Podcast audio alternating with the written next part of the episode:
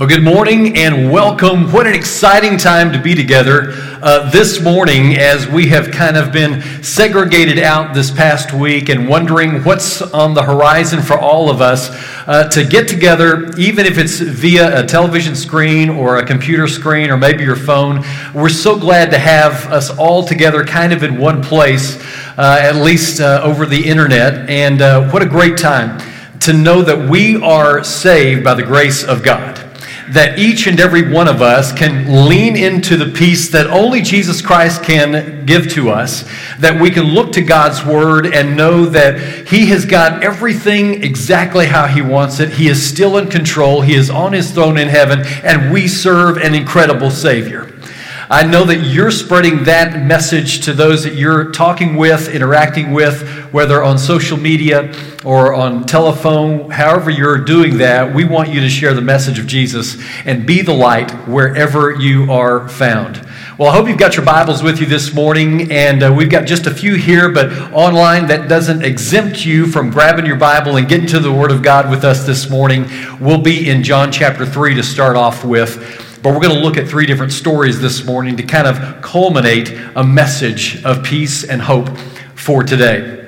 You know, uh, I think both my brothers are probably watching this morning. They live in Arkansas, and my youngest brother, Chris, he sent me a video of uh, their dog, and they've got a large dog that lives uh, in the house with them, and they're just sold their house. They're moving into a new one, and he was asking the dog if he wanted to go for a walk and doing the normal things an owner would do to a dog to get him hyped up and excited. And by the end of the video, I found myself waiting by my front door. It was kind of an interesting moment. I was ready to go on the walk myself. And I'm guessing that you're kind of like that too. You're ready to get out of the house, you're ready to go do something different. And my guess is that we all are going to have to be fairly unique and different about the way that we ha- are doing things and will do things, not only today, but in the weeks and months ahead of us. Whatever the situation, though, what we know is that we are believers in Jesus Christ. And that calls us to a very different type of life. I want to invite you back even next Sunday to our online event as well at 1045. We're going to be talking about a biblical perspective of anxiety. And we're going to all want to be a part of that and lean into what Paul has to say about that particular subject. So I invite you back next Sunday as well. It's interesting how different stories unfold, and some of the stories that we're going to look at today are ones that are on our reading plan. And if you're part of Crosspoint, the very first of the year, Kale gave you that reading plan to follow along, and it's been it's been fun to interact with you guys uh, in different ways on stories that we read, things that we weren't aware that were in Scripture, and reminders of the confidences we can have in our God. And as we read through those stories, kind of interacting with them uh, together as well. One of those stories happens in John chapter 3, which really is the premise for this whole series that we're doing that he is greater than I. You see, John and his disciples are baptizing in the River Jordan, and as they are baptizing, Jesus and his disciples are also baptizing in the River Jordan. Well, some of John's disciples go over to speak with Jesus, and they come back to John a little concerned because he says, they, they say rather that Jesus is getting more people than they are, that more people are coming to Jesus than coming to John. John understands his role in the message of Jesus. He understands his kingdom work moment. And he says in John chapter 3, beginning in verse 30, he says, Jesus must become greater and greater, and I must become less and less. He has come from above and is greater than anyone else. We are of the earth and we speak of earthly things, but he has come from heaven and is greater than anyone else. You see, John understood who Jesus was the Messiah, the Son of God, the, the Prince of Peace. And he wanted to, the world to know exactly who Jesus was. And John knew that in order for that to happen that he had to become less. He had to become more of a servant than any other time in his life in order that Jesus would rise to the surface. John was not a self promoter. Now, I know that you've done this just like I have done, but maybe you've been curious about a word or a definition, and so you've gone to Google search and you've plugged in a word to see the different articles and the ideas that come up underneath that particular thing. And so this past week, I plugged in the idea of self promoter, self promote. What does that mean? And hundreds of articles came up, like how to self promote, obviously, or the top 10 ways to get yourself in the spotlight or on stage, or the top 40 ways to promote yourself without looking like a jerk. I mean, the list was endless about self promotion. That's what this world is truly all about. As, as, a matter of fact, there have been lots of different surveys done, and our current teen culture, you, you know what the number one thing that they want to happen in their own life? 54% of them said that they want to be a celebrity. Now, who wouldn't want to be a celebrity? We all kind of want that to some degree.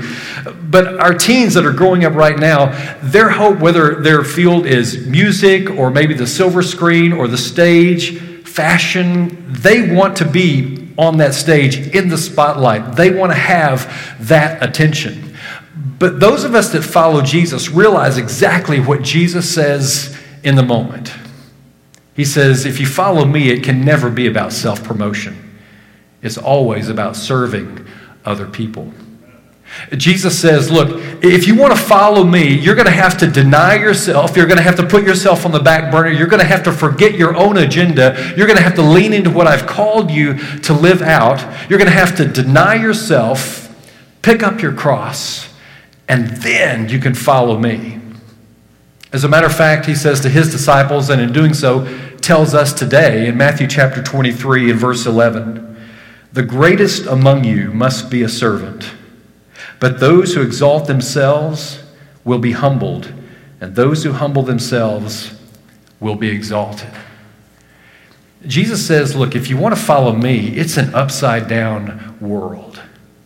And right now, most of us feel like that we're living in a little bit of an upside down world. Things are very different than any of us have ever experienced before. And Jesus says, as my followers, you are called to upside down living, to living differently than the world kind of makes the definition for living. Most of us want to follow Jesus, and sometimes our human nature kind of pulls at us and tugs at us. But Jesus says, hey, you need to let go of your own desires and take on the nature of a servant. Because what we find out along the way is this that if you follow Jesus, serving is never about what you do, it's really who you are. When you follow Jesus, it's not about what you do, but it's who you are. And so I asked the question this morning what is it that you're doing in your life? What are the things that define you, so to speak? A few weeks ago, uh, we had a staff devotional, and I gave all of them a blank piece of paper, including myself. And I asked the question if, if today you weren't here for whatever reason, what would you want people to say about you? Write down two or three things that you believe people would say about you. What, were you, what would your hopes be in that moment? We read all of our answers aloud and talked a little bit about the people that we really wanted to be. And Jesus calls us to that kind of living where we're putting other people in front of ourselves, where we're putting His kingdom work before anything that we want in life. There's a great story in the book of Acts, chapter 9, that kind of really spells that idea out. The first Greek female mentioned in the New Testament is in Acts chapter 9. Her name is Tabitha. And Tabitha lives in the town of Joppa. Peter has gone to visit in Joppa. He's there. And as he walks into town, he realizes this community is in a mourning stage because Tabitha was the kind of person that was humble in heart, very selfless, always giving. As a matter of fact, the people, as Peter walked in, began to show him all of the clothing that Tabitha had made and given them the coats that they were wearing that Tabitha had made. She was an incredibly kind person, but she had passed away. And she was in an upper room, and they took Peter to that room. Many people were in there mourning her passing, and Peter eventually asked everyone to leave the room. He got on his knees and he prayed to God for the power to raise her from the dead. And he turns to her and he says, Tabitha, get up, which she did. And then Peter reintroduces her to her own community, to which there was a massive celebration and party. What we find in the story is the kind of person that we want to be in our life as well. We want to be people that if and when we do move on, we will be missed dearly because of what we offered in the way of kindness and humility and long suffering. She was not self promoting, but she was a servant to everyone in her community. And so we asked the question this morning how do we become a faithful servant of Jesus Christ. And this morning, I want to give you three short stories that I think really illustrate that very well for us, not only in our current situation, not only our current crisis, but a style of living that really spells out for us the rest of our life, the type of people that we should be. And the first idea is this that you would be someone to bring your lunch. You'd be somebody to bring your lunch. Now, again, if you've been reading along with us, then recently you've read 1 Samuel chapter 17. And if you've been in any church any, any period of time at all, you know exactly what's in this chapter. It's where David kind of becomes known. He actually kills Goliath, cuts off his head. And the story is crazy because the Israelites and the Philistines were opposing each other on the battlefield, but with the death of Goliath that David caused, Israelites run across the field and decimate their bully, the Philistines. Who says the Bible isn't interesting? It's very interesting. But it's a story about how King David becomes this incredible war hero who rises to fame after he kills Goliath. As a matter of fact, David was so admired by all of the women in Israel that any town that he entered, they would come to the street and they would sing to him, sing his praises. Can you imagine that kind of popularity where you walked into any town and everybody knew who you were based upon what you had done? And why was he so great? Well, certainly some of that was because of his fame for killing Goliath and routing, helping to rout the Philistine army. But I think he's great because of his heart to bring a lunch. All through his life, he was playing the harp for King Saul, working behind the scenes, and he was promoted in the kingdom because of the type of heart that he had for other people that servant heart. You see, if you back up a little bit from the death of Goliath in chapter 17, 1 Samuel, you'll read in verse 17 that David also has a lot of brothers, and they're all in the Israelite army. Dad, whose name is Jesse, is a little worried about his boys who are on the battlefront, and so he wants to make sure they're okay. And he calls David in. He puts together some roasted grain, some loaves of bread, and some cheese, and he says, I want you to take this to your brothers. Take lunch to your brothers at the front line and check on them and give their captain some of the food as well so he'll watch out for my boys. So David gathers together what's been given him, and in a humble servant type way, he takes that food to his brothers. I mean, if you want to fight a great battle in the kingdom of God, you first might need to bring a lunch. You first might need to be willing to, to do something that seems insignificant. You might often think about doing things that seem invisible or working behind the scenes. The way you're promoted in God's kingdom is never self promotion, but is always by serving. If you want to be great, then you serve. It might be an opportunity for you to metaphorically bring a lunch in your own life, serving those around you in some way, some regard. But you also might offer a ride to those that you interact with in your life. A week before Jesus' death, he's about to enter Jerusalem. And he sends his disciples in to take care of something. You see, Jesus wants to fulfill a prophecy that was 550 years in the making. The prophet Zechariah in the Old Testament had prophesied some 550 years before Jesus ever got to Jerusalem that the king would ride in on a donkey. Now, if you know anything about kings, they don't come into the grand city on a donkey. No, they ride a white stallion. And it is full of pomp and circumstance.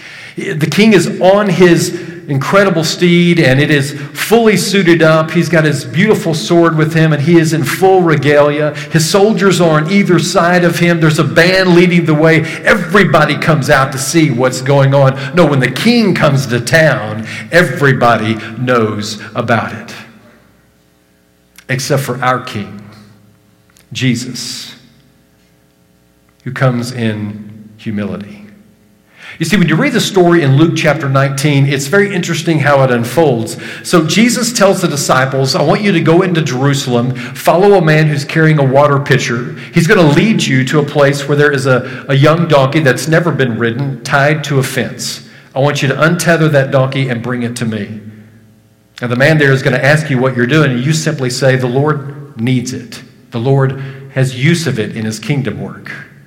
And so, sure enough, the disciples go into town. They follow the man with the water jug who leads them to the donkey. They untie the donkey. And the man, of course, there says, What are you doing with my donkey? And he said, they say simply that the Lord needs it.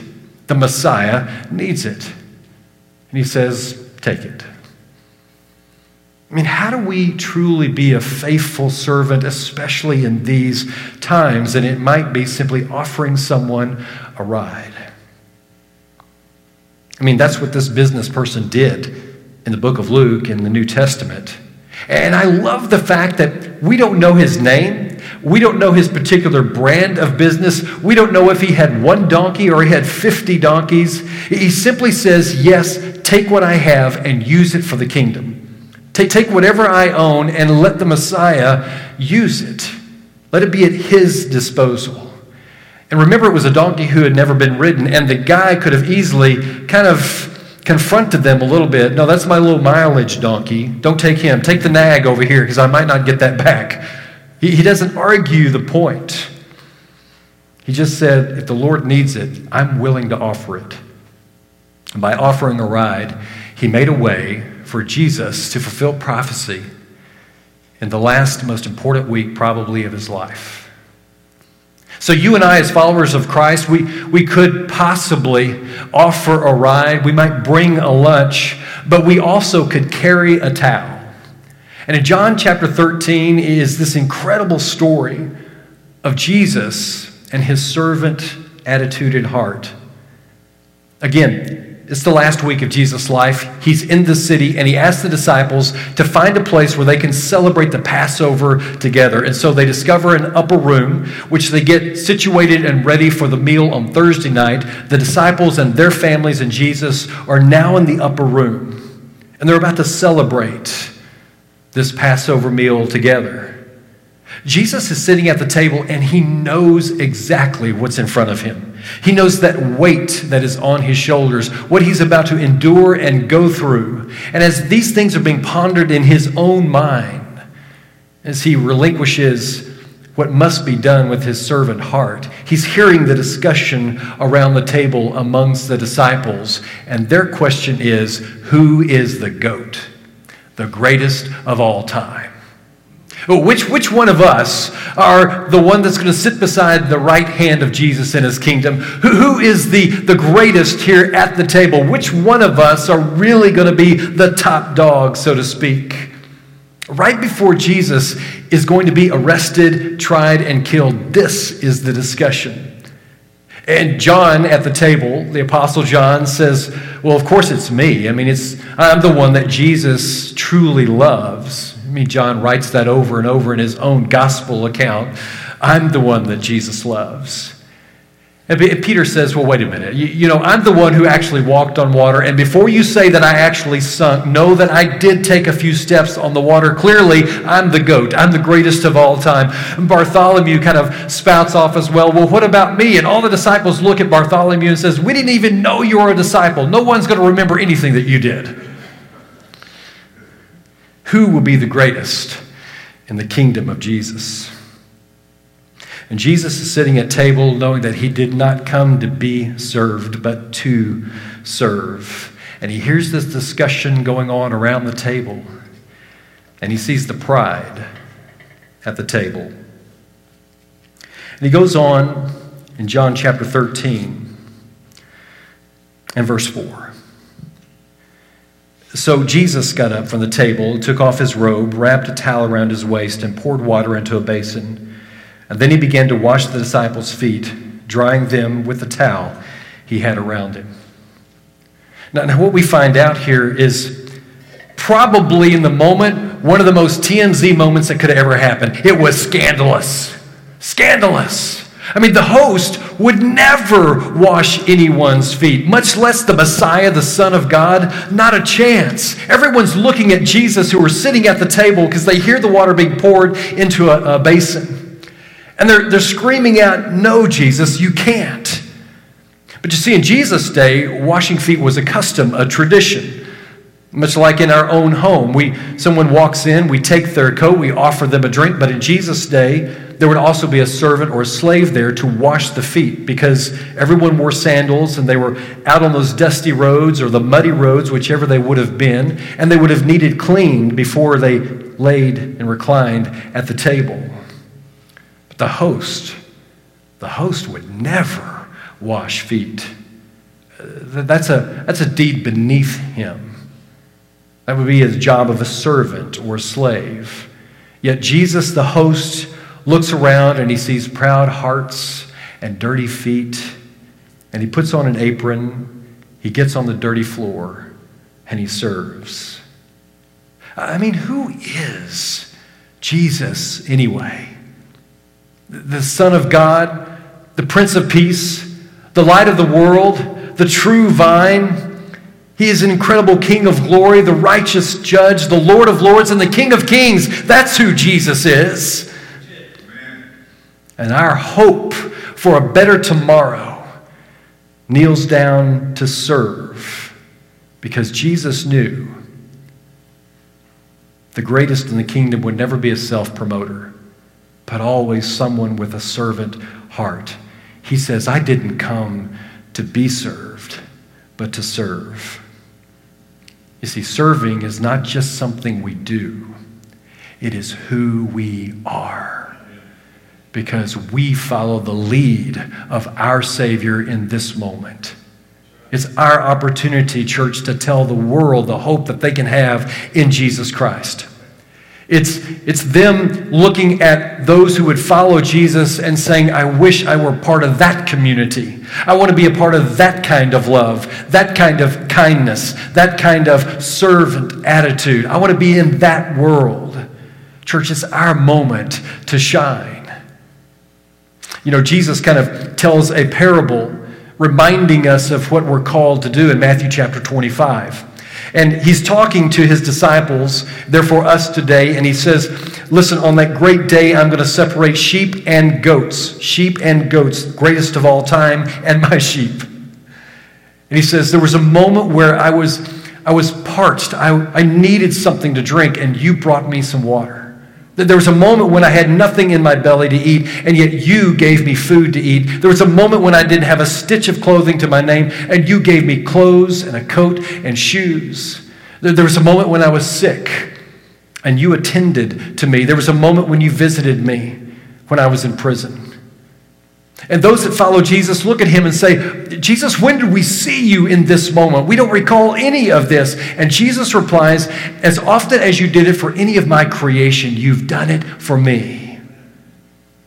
And so, as we think about this incredible moment in our history, people who claim to follow Jesus Christ, it is your moment to be the light. It is your opportunity to share in a kind, humble, and gentle way the incredible Savior in Jesus Christ that we serve. To know that they can have peace that passes all understanding because of Jesus Christ, the Son of God. That it's in Him we find life and being, and every motion within us is to give Him glory, not for our glory, but for His.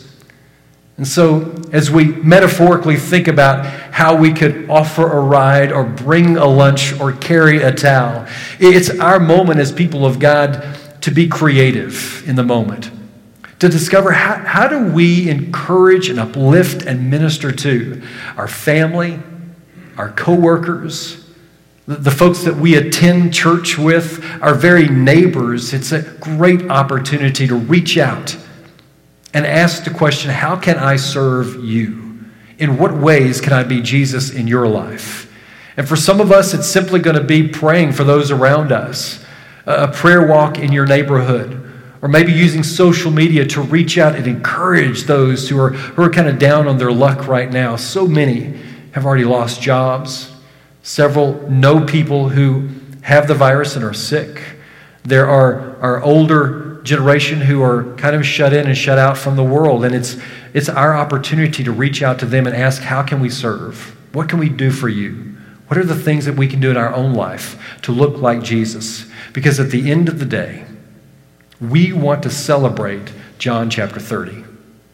We want to celebrate with John the Baptist saying, listen, he, Jesus, must become greater and greater. And I, I've got to become less and less. So may you be encouraged this day. May you be reminded of your place at the table.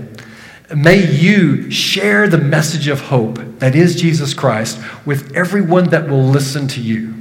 My hope is that God will bless you in extraordinary ways. My hope in this week is that you will feel the presence of the Spirit upon you and that you will be Jesus to all those around you. Let's bow with a word of prayer. Father, this morning we come before you just lifting our hearts and our souls to you. Because so many right now, God, I'm not sure what to do or what the future even holds. But, church, this we do know that God holds the future in His hand. And because of that, we have no fear. We have no anxiety because we know that we are loved and cared for by the Creator of the universe. Thank you, Jesus, for doing what you've done for us. Help us to share that message of hope in lots of different ways with those around us. And it's in Jesus' holy name we pray. Amen.